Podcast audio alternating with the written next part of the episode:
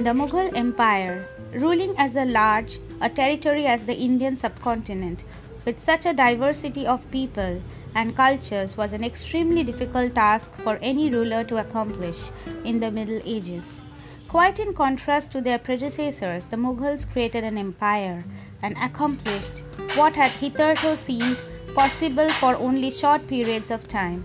From the latter half of the 16th century, they expanded their kingdom from Agra and Delhi until in the 17th century they controlled nearly all of the subcontinent.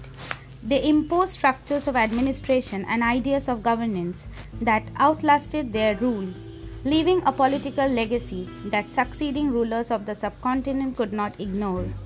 Today, the Prime Minister of India addresses the nation on Independence Day from the ramparts of the Red Fort in Delhi, the residence of the Mughal emperors.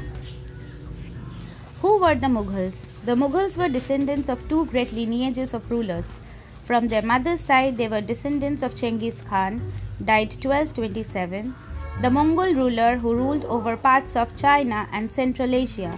From their father's side, they were successors of Taimur, died 1404, the ruler of Iran, Iraq, and modern day Turkey. However, the Mughals did not like to be called Mughal or Mongol. This was because Chengiz Khan's memory was associated with the massacre of innumerable people. It was also linked with the Uzbeks, their Mongol competitors.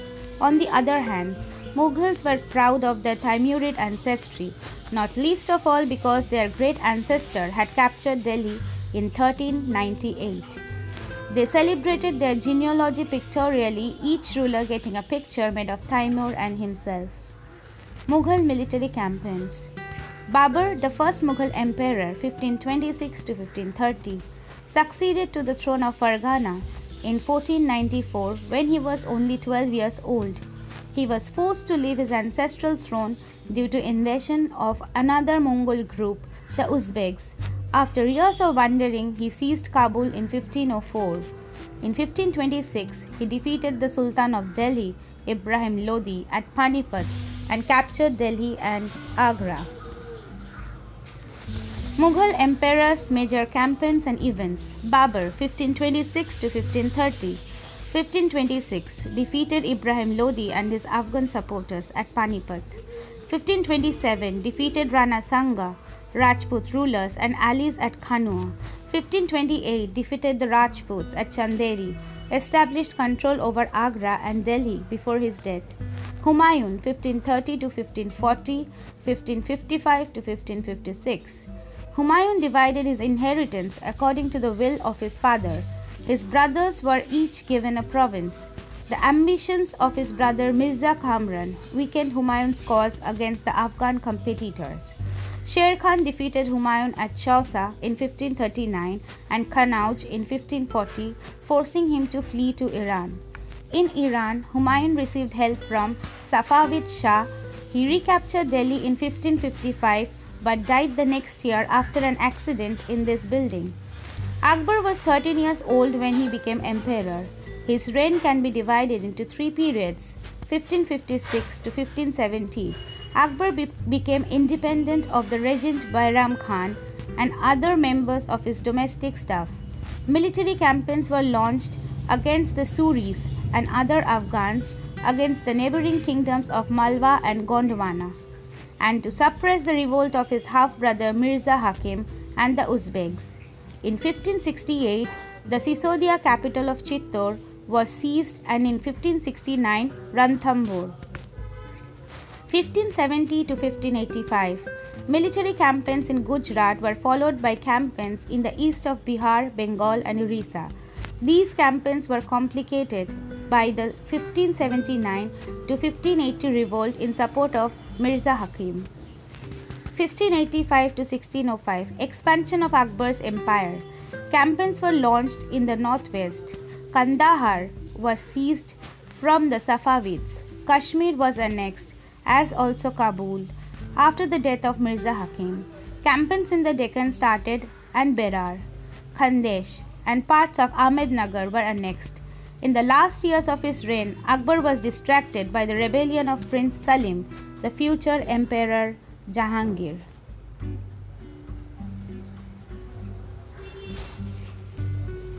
Jahangir 1605 to 1627 Military campaign started by Akbar continued.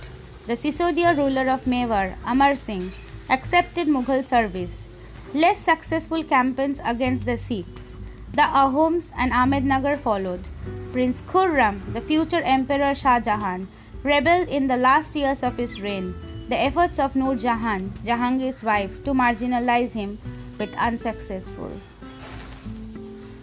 Shah Jahan 1627 to 1658 Mughal campaigns continued in the Deccan under Shah Jahan. The Afghan noble Khan Jahan Lodi rebelled and was defeated.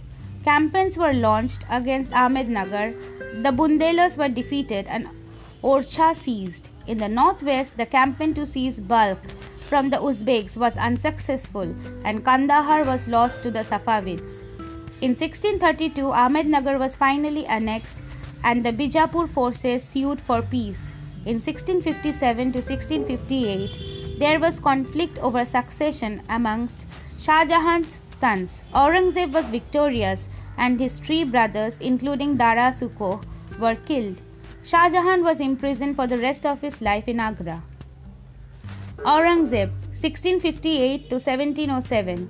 In the northeast, the Ahoms were defeated in 1663 but rebelled again in the 1680s. Campaigns in the northwest against the Yusufzai and the Sikhs were temporarily successful.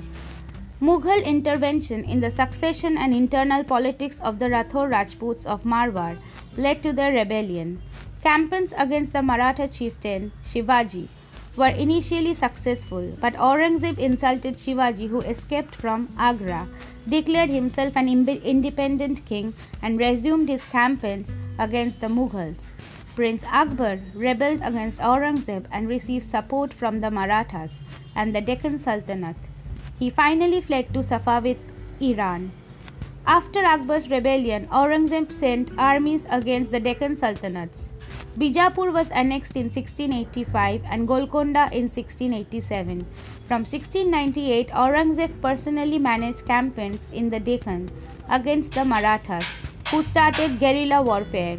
Aurangzeb had also to face the rebellion in North India of the Sikhs, Jats, and Satnamis, in the northeast of the Ahoms, and in the Deccan of the Marathas. His death was followed by a succession conflict amongst his sons.